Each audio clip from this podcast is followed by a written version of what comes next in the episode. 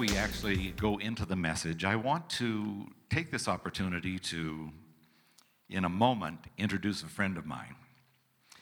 Somebody that I met many years ago, and recently we've been back in touch with each other. And he has, he is a musician, and he has a long standing history of of doing wonderful things in music, and I've had the privilege of being able to be affected by his life and his ministry. And it goes way back for me into the mid 80s when he was really young. and uh, I was a part of a ministerial group of, of pastors in Quincy, Massachusetts. And one of the men, uh, the men who was in that uh, ministerial group, his name was Roger Quam. And Roger came into one of our ministerial meetings one time and he was just bragging away on a young man and his music and the things that God was doing through him. And he allowed him to set up a studio in their church, First Presbyterian Church in Quincy. And so it was through that opportunity that I got to meet this young man.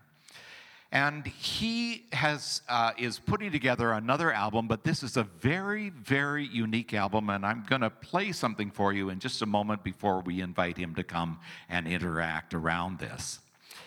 What it is, is he has taken many of the songs that have been popularized currently through this last generation or so, and he has rewritten the words to these songs so they carry an emphasis of the gospel into them. You will recognize this, and we're going to roll it now. It's kind of a ripoff on a Toto song called Rosanna. But go ahead and play it for us. Thank you.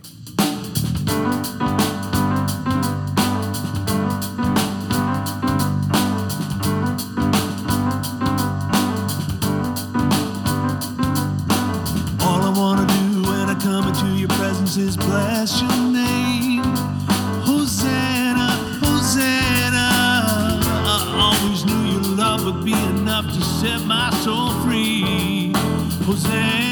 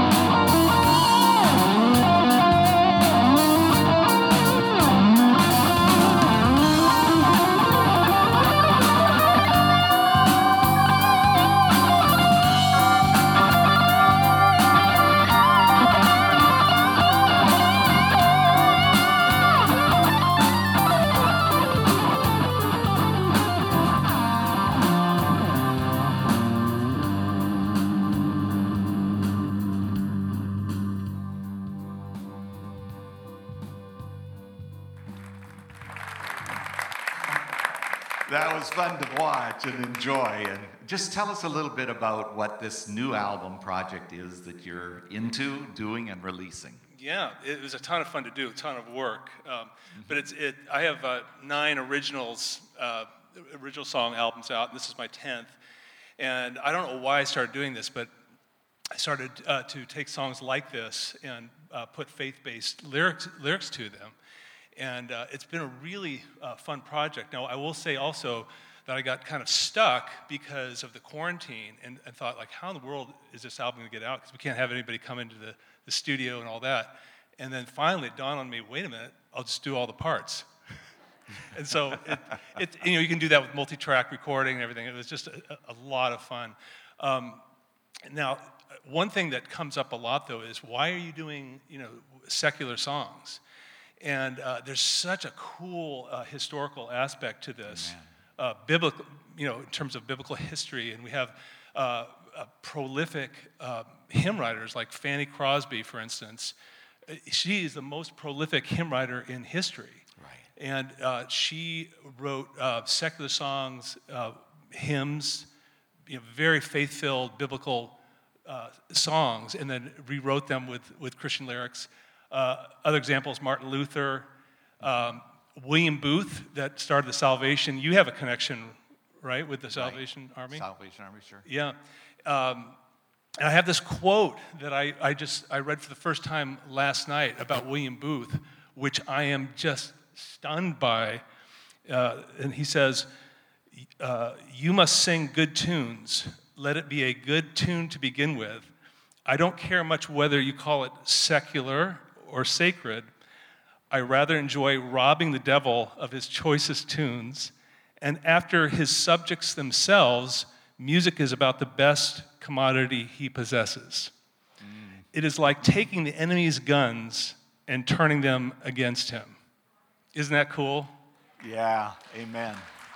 Well, you know what? Wouldn't you like to have David come back and be able to bring a group of musicians and be able to do something here live. We're going to figure that out. And Pastor Miranda had uh, tasked me with the opportunity to be able to talk to David about actually accomplishing that and doing that. But as we got to talking, it was just like, okay, well, why don't we just at least introduce him to the community of Congregation Lion of Judah? And so you get a little bit to know him and appreciate him, and you see his musical virtuosity. And uh, the Lord has really blessed him, and he's going to come, and we're going to figure out how to do that. Thank you, David. Thank you for being here with us today. Really appreciate that.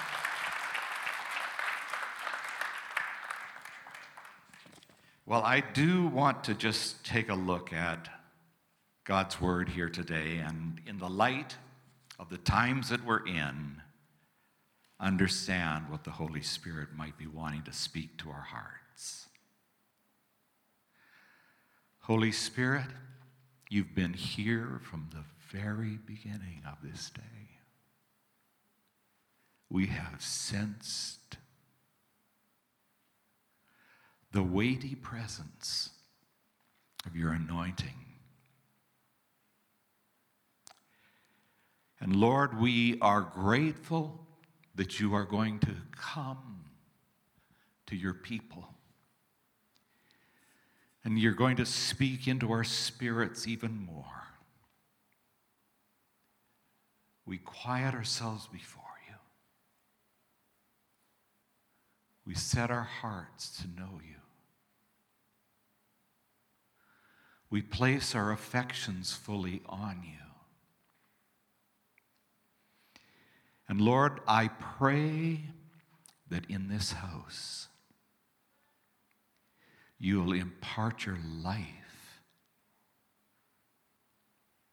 Father, we are grateful that you are here. We praise you, Lord, that you're going to come into this word and you're going to fill it and you're going to fill us. Amen. Amen. Pastor Sam, Pastor Roberto, and I know Dr. Paul Jehle well. I've known him perhaps longer than many, because back in the day when I was really young and I was on the road with a musical group, uh, we used to sing at his church down in Plymouth. And he is the founder of the Plymouth Rock Foundation, and he's a great historian. And he has said so many times this phrase as goes the church, so goes America. When you think about the implications of it, it's, it's, it's really a weighty responsibility, and I believe it's a very important thing for us to examine and for us to really savor. Because we look at the different things that are going on in America, and I wonder how we got here. Well, I'm grateful that we've seen a little bit of that explanation over the last few weeks about the social dilemma and the way that things are actually happening. That really, unwittingly, social media has brought into place so we are technically getting an understanding of what has fostered the great sense of divisions. But the reality is is that in a democracy you get the kind of governance that is a reflection of the tapestry of the peoples themselves. And when the church loses its savor, its capacity, its saltiness, its ability to be able to actually articulate faith in a way that is compelling, the culture suffers. There is a very natural degradation that takes place, and it happens in every human heart. So there is not a sense of pointing fingers or making blame or, or, or looking at anybody, including ourselves, and, and feeling bad. It just doesn't help. It's not profitable. But the truth of the matter is that over these last number of years, I have watched how things have happened in America. And for me, it's been a quandary. It's been a painful process to see and behold and to watch. Within my lifetime, Billy Graham, and I'm reading this as a report taken directly out of the Boston Globe. Billy Graham held a crusade in April 1950. And it says, this is the globe. Graham waged a five day battle against sin and Satan in Boston. The visit began in Park Street Church and it moved to Mechanics Hall, and it ended with service, a service on the Boston Common that drew a crowd of 50,000 people. People responded with great joy, and they were singing in the trolleys as they left these gatherings and these meetings. The whole city of Boston in 1950 was exuberant in faith. The city had been touched. The city was alive because of the testimony of what was happening in that gathering and in that meeting. Now, I remember because I was a little child, five years old, when Billy Graham came to Toronto. And my dad took our family into that exhibition hall that was there down near the waterfront in Toronto, and we listened to the preaching of the gospel through that man. And I remember being five years old and, and taking hold of my dad's hand and said, when, when the invitation came. Dad, I, I, can, can I give my heart to the Lord? And I, and, and he said, yes, you know, and, and he walked with me up the aisle. Now, interestingly enough, my father was the Salvation Army officer at that time, and so he was in that Salvation Army outfit, and, and uh, we walked down there, and I remember praying and being serious in my soul as a child about receiving Christ. But by the time a few years later rolled by, I remember at Ryerson Institute in downtown Toronto, very close to the church that Charlotte's father pastored and I was in and at that time as a teenager. In 1966, there was a big protest and a big gathering, and it was part of a movement called God is Dead. And a few years later, we see that there is a transition that is taking place in the culture in Toronto, where I was raised.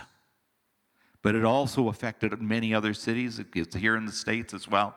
And the cover of Time magazine in 1966 had that story, that cover that was famous God is dead. We recognize that there are these rhythms that take place down through the years in cultures. We know that this happens. The problem is that we don't always walk through the time seasons or the seasons of the cycles may be longer than our lives. And so we may not be able to identify where some of these cycles are taking place and what is going on through the cyclical nature of things that happen. During the time period prior to the Great Awakening in America, it is said that America had descended from being a nation of pious Puritans to a nation of decadent drunkards. I can't imagine how it was, but you can read about it in the history books, and you can see that there was such depravity that it was as though faith had absolutely lost its voice in the culture of America that had been founded on the principles of, of people fleeing oppression, coming to America to be able to establish faith and a place where they could have faith and not be oppressed. Because they were oppressed in England. They had been oppressed for their belief systems, and they wanted to find a place to be able to express their faith.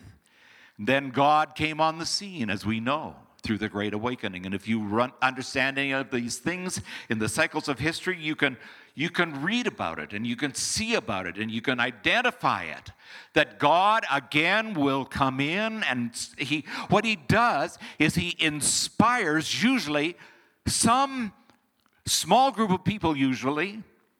It's not usually a lot of people. It's usually a small group of people that become empowered by the Spirit of God, become absolutely determined that they're going to find His way and they're going to seek His face and they're going to look for that outpouring of His Spirit. And when they do, there is a breakthrough that happens.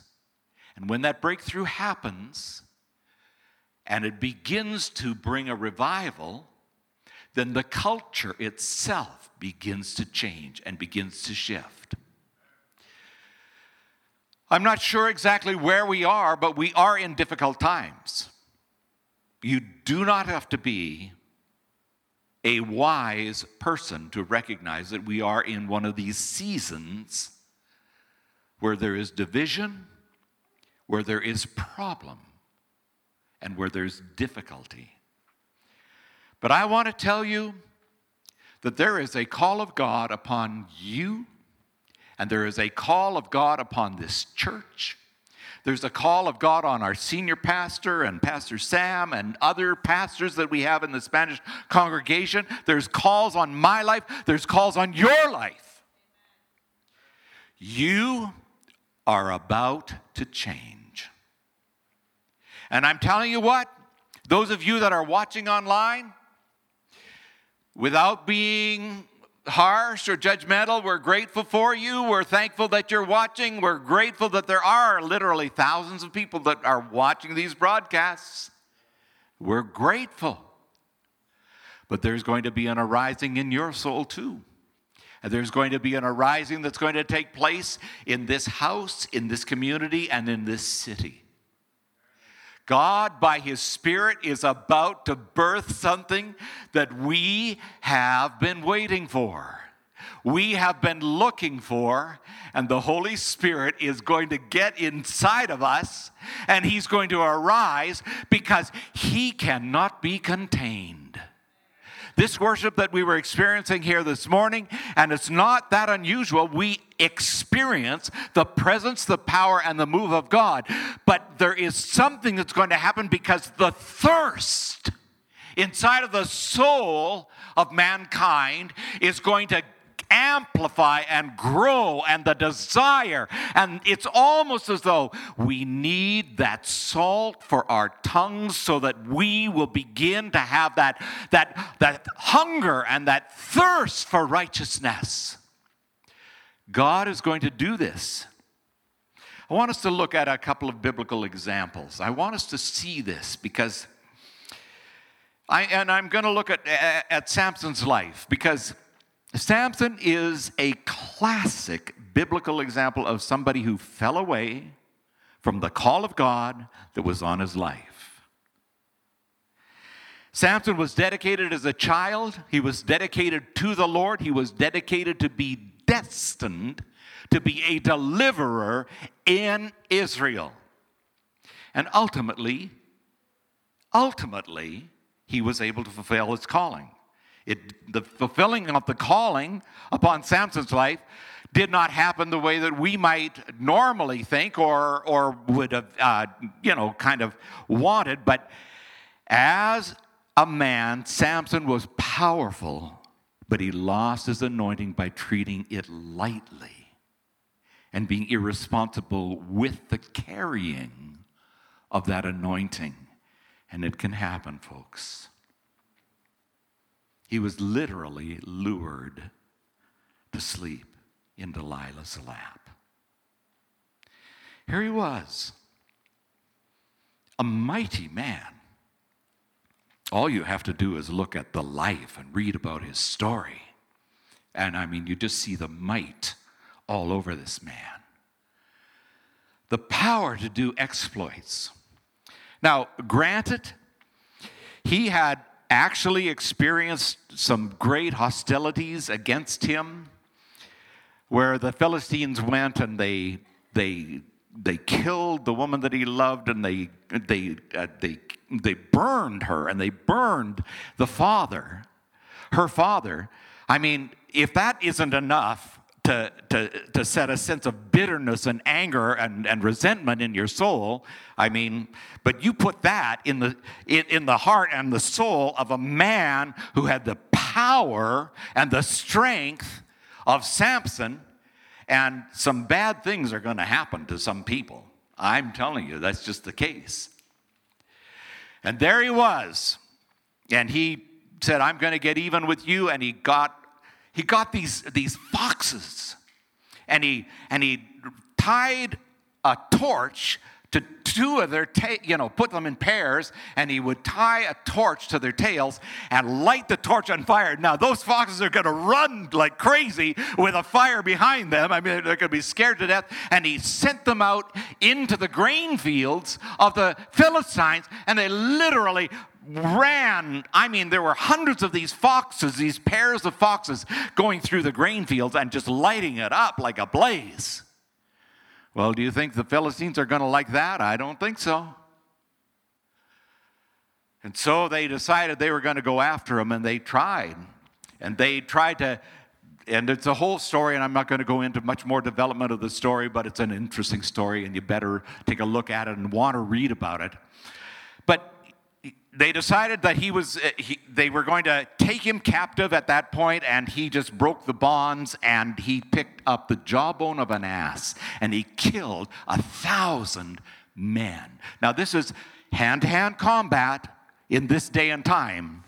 Can you imagine one man picking up the jawbone of a donkey and using that as the weapon and killing a thousand men? That's a strong man that is a mighty man. And at the end of it, he was so thirsty, he felt like he was going to die of thirst. He said, Here, after doing this and after killing all of these enemies, these Philistines, now I'm going to die of thirst. And, and God opened up the water for him to be able to drink. And it was the spring that came out of the ground, and he, he satisfied himself with that. But we look and we see a little further down and Samson, you know, this, this can happen to anybody. And in varying degrees, it can happen to everybody. But because he felt invincible, invulnerable, he got to treating lightly the anointing that was upon his life. And you probably know the story, but there may be some who don't, so I'll tell it a little bit of how that he had this weakness for women. And, and it follows him in, in, in the biblical texts, and you can read about it. But in this sense, this was his weakness. And he fell in love with a woman called Delilah, who was, she was a woman who was a, a, a harlot and a part of the Philistines and was actually a Philistine woman, and, and, but he couldn't keep away from her. And he kept on going. And she used trickery and deception to try to get out of him. What was it that gave him the strength? What was it that gave him the authority, the power, the might to be able to do the things of exploits that he did? And we see, and without going into all of the details of how this happened again and again and again, ultimately, he revealed the secret. And the secret was that he had been dedicated to the Lord by his parents from the time he was a child. He was a Nazarite, and a part of the Nazarite vows was they would not cut their hair. And so he had never had a razor cut his hair. But he told Delilah this if they cut my hair, I will lose my power. So she called up the Philistines, got them to come over and bring her the silver, it says, because she had bargained with them to be able to find his vulnerability. And so he came, they came, and they cut his hair asleep in Delilah's lap. And they bound him and they took him and they gouged out his eyes. Here he was now, a man who could not be bound, now in chains, his eyes removed. They made him to walk at a grinding mill and push around in a circle this grinding wheel. And in the pushing of this grinding wheel, his hair began to grow. I'm going to tell you there may be things that have happened in your life that have caused you to lose your authority or your power. But the giftings and the callings of God are without repentance. And whatever it is that God has put in you is going to come rising up. And you are not going to be able to contain it because it's going to overtake all of the oppression on your life. And God is about to do this not just for a few, God is going to do this for an entire an entire nation for sure, but he's going to do it in the earth. And God is going to be released to bring us up from that place of bondage. And you know the story. I'm not going to read it. It's it's up there. We've got some of it in the scriptures and you can glance at it if Marlene puts it up. But the the fact of the matter is that they decided they were going to bring Samson out and they were going to mock him and be entertained by him before their God, Dagon. And we see what happened as they brought him out and they mocked him in his blinded state. He took and asked the boy who led him out, Show me where the pillars are. And he put his arms out and his hands out against those pillars. And he pushed on those pillars and they came down and they there were thousands of people, 3,000 people that were killed. He did more to defeat his enemies in his death than he did in all of the exploits of his life put together. I want to look at one other story. And this is the story of Peter. And we know Peter. And we're, we, we, we're grateful for Peter. We see the good and the bad in Peter. We see the, the, the boldness and the authority and, and, and the forcefulness of his personality. We also see the weaknesses that are there. But If you look at, and I am going to read this from Matthew chapter 26, verses 31 through 35, because this is where they had, this is immediately following Jesus giving the communion and the Last Supper. And he says, And Jesus told them, This very night, you, would, you all fall away on, on the account of me, for it is written, I will strike the shepherd, and the sheep of the flock will be scattered. But after I have risen, I will go ahead of you into Galilee. And Peter replied, Even if all fall away on account of you, I never will. Truly, I tell you, Jesus answered, This very night, before the rooster crows, you will disown me three times. And Peter declared, Even if I have to die with you, I will never disown you. And all the other disciples said the same.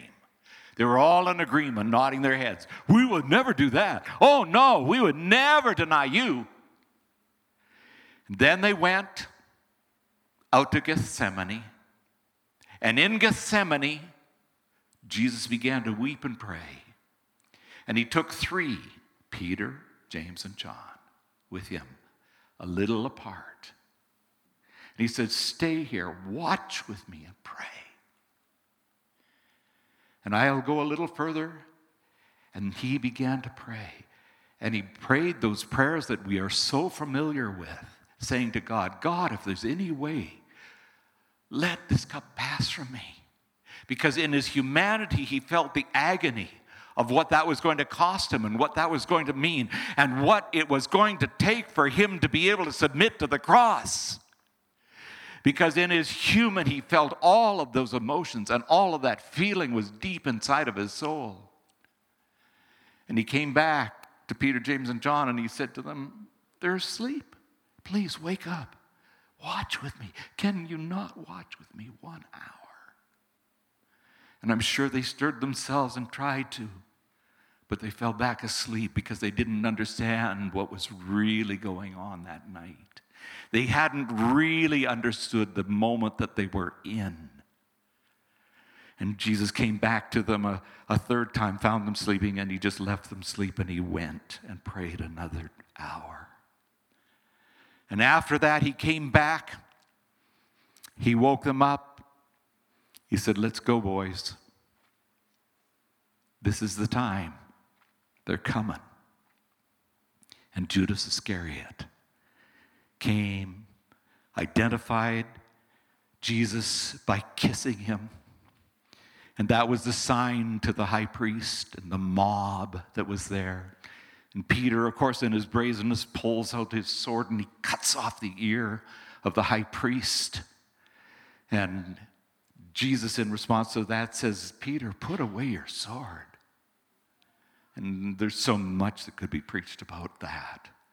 I mean, we are not going to deal with these things with the weapons of the flesh. We are not going to deal with the things that we have to deal with, with, with carnal kinds of devices like that. Our weapons are not carnal, but they are mighty through God to the pulling down of strongholds. We cannot just arm ourselves with the intellectual understandings nor the physical things that we might think are, are, are means and techniques. We have to fight we sang those songs about this is how I fight my battle. Sam, you're absolutely right about what is going on. This is spiritual warfare, big time.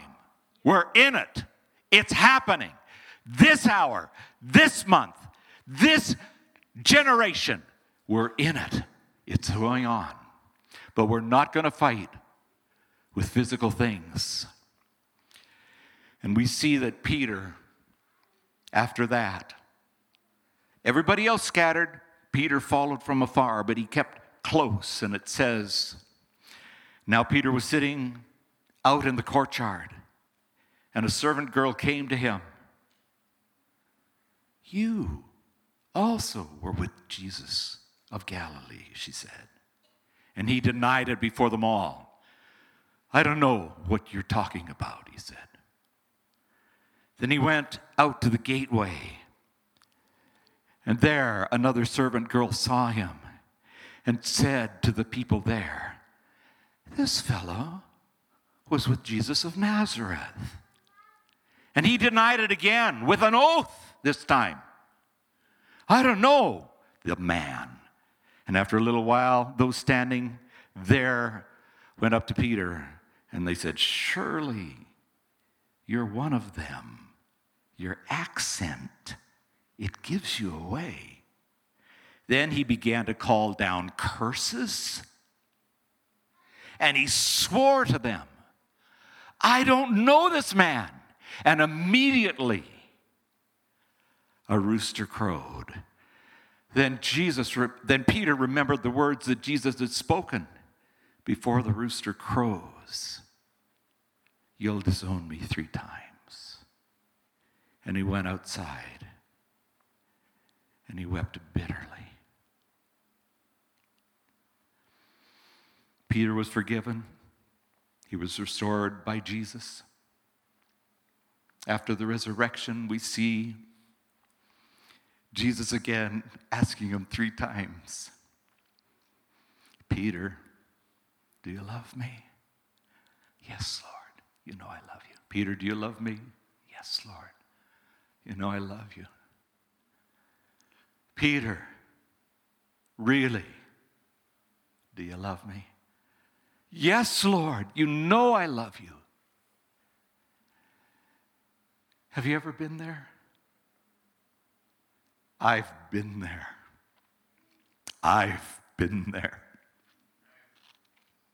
I tell you what, there is nothing sweeter than Jesus asking you those questions, reminding you of your fragility, not ignoring the things that you failed to accomplish or do, but affirming the love that He has for you. That's what Jesus is saying to you today. That's what Jesus is saying to me today. That's what he is reminding us of in this hour. We know that it was then at the day of Pentecost in Acts chapter 2 that after the Holy Spirit had filled them with power, and other people were mocking and they were looking and they were saying, These men are just drunk. And what are they doing? They're speaking in tongues, and, and this is a strange kind of a thing that's going on. And Peter got up, and Peter addressed them. And we read where it says, Then Peter stood up with the eleven, and he raised his voice, and he addressed the crowd Fellow Jews, and all of you who live in Jerusalem, let me explain this to you. Listen carefully to what I say. These people are not drunk, as you supposed. It's only nine in the morning. No, this is what was spoken of by the prophet Joel. In the last days, God will pour out he said, I will pour out my spirit on all flesh. Your sons and daughters will prophesy. Your young men will see visions. Your old men will dream dreams. Even on the servants, both men and women, I will pour out my spirit in those days, and they will prophesy. I will show wonders in the heavens above and signs in the earth below blood and fire and billows of smoke. The sun will be turned into darkness and the moon to blood before the coming of the great and terrible day of the Lord, the great and glorious day of the Lord and everyone who calls on the name of the Lord shall be saved. God began on that day of Pentecost to pour out his Spirit, and he is not finished. That word from Joel is as true today as it was back then on the day of Pentecost as we begin to recognize the day and the hour, the moment that we are in, I believe God is going to begin to ignite in our souls a passion after Him that will not be able to be quenched until we are endued with power from on high again. I tell you, I have never in my life seen more prayer arise from the body of Christ than what we have seen over this last six month period of time. Heaven will answer. Heaven will answer. We are about to see an outpouring of God's grace and God's anointing and God's power upon the entire earth.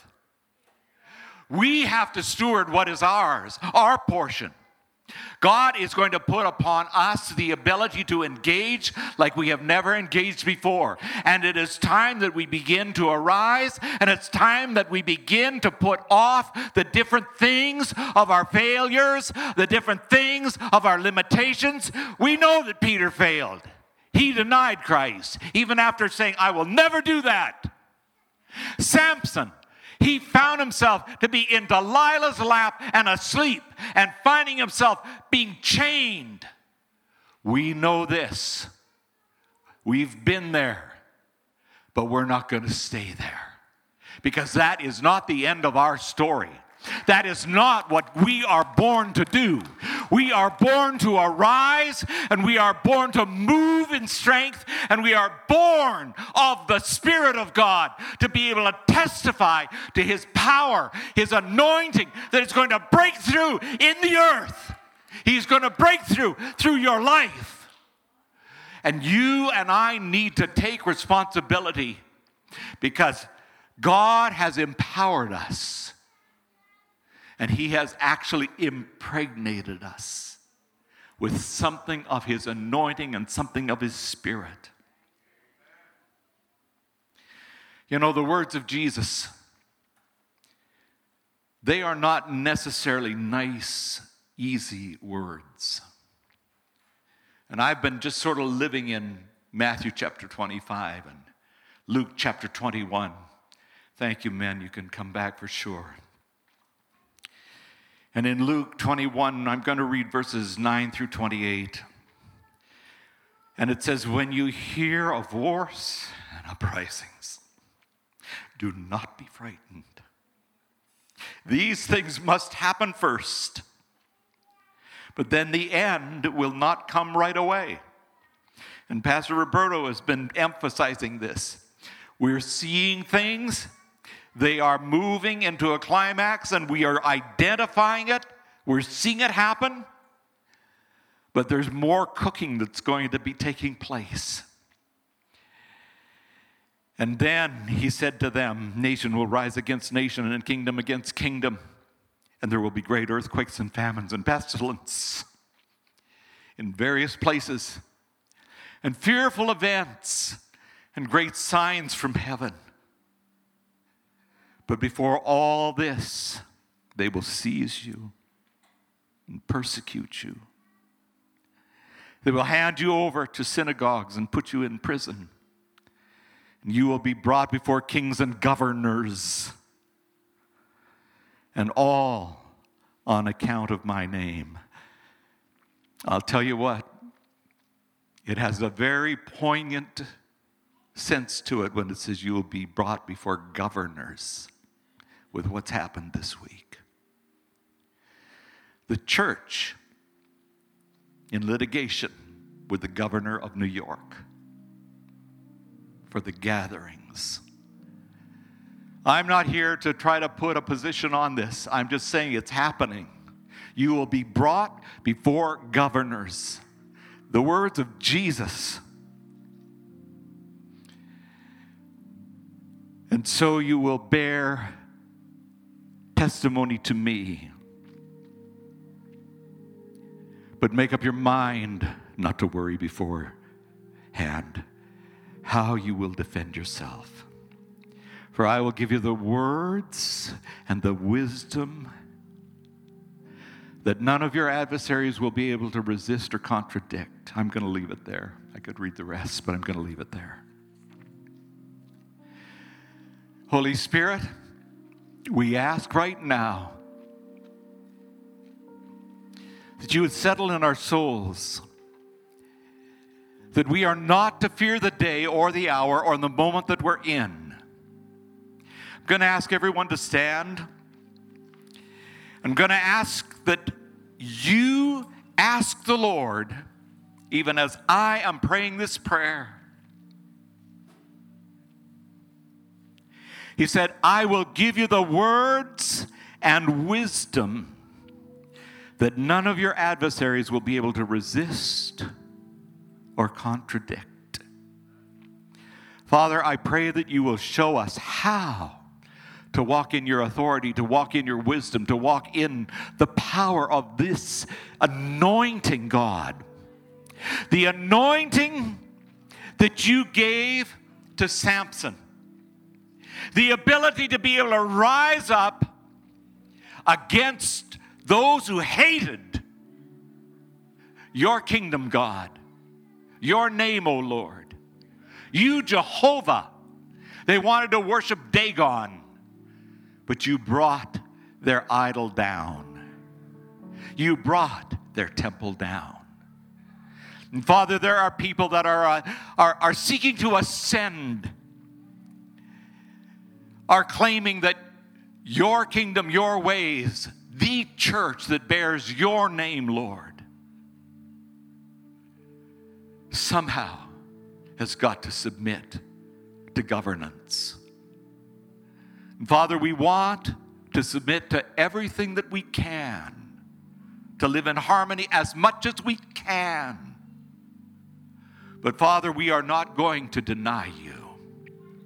And we are not going to deny the power of the Church of Jesus Christ. And Father, I pray that you will loose into the hearts of men and women everywhere the ability to stand, the ability to rise, the ability to be able to move in synchronicity with you, Lord, because you are going to win this battle. Father, you are going to win this battle. You are going to win this battle. I'm going to read the words of a song that was written back in the 70s by a man by the name of Keith Green. I want you just to listen to these words. Do you see, do you see all the people sinking down? Don't you care, don't you care? Are you going to let them drown? How can you be so numb not to care if they come? You close your eyes and pretend the job's done. Bless me, Lord, bless me, Lord. You know, it's all I ever hear. No one aches, no one hurts, no one even sheds a tear. But he cries, he weeps, he bleeds. He cares for your needs. And you just lay back and keep soaking it in. Oh, can't you see? It's such sin. Because he brings the people to your door. You turn them away as you smile and say, God bless you. Be at peace. And all heaven just weeps because Jesus came to your door and you've left him out on the street. Open up. Open up. Give yourself away. You see the need, you hear the cries. So, how can you delay God's calling? And you're the one. But like Jonah, you run. He's told you to speak, but you keep holding it in. Can't you see? It's such sin. The world is sleeping in the dark. That the church just can't fight because it's asleep in the light. How can you be so dead when you've been so well fed? Jesus rose from the grave, and you can't even get out of bed. Jesus rose from the dead. Come on. Get out of your bed. I'm not speaking this to, to center out any person, nor even those who are watching in their pajamas. it's time, Church of Jesus Christ. It's time. It's time.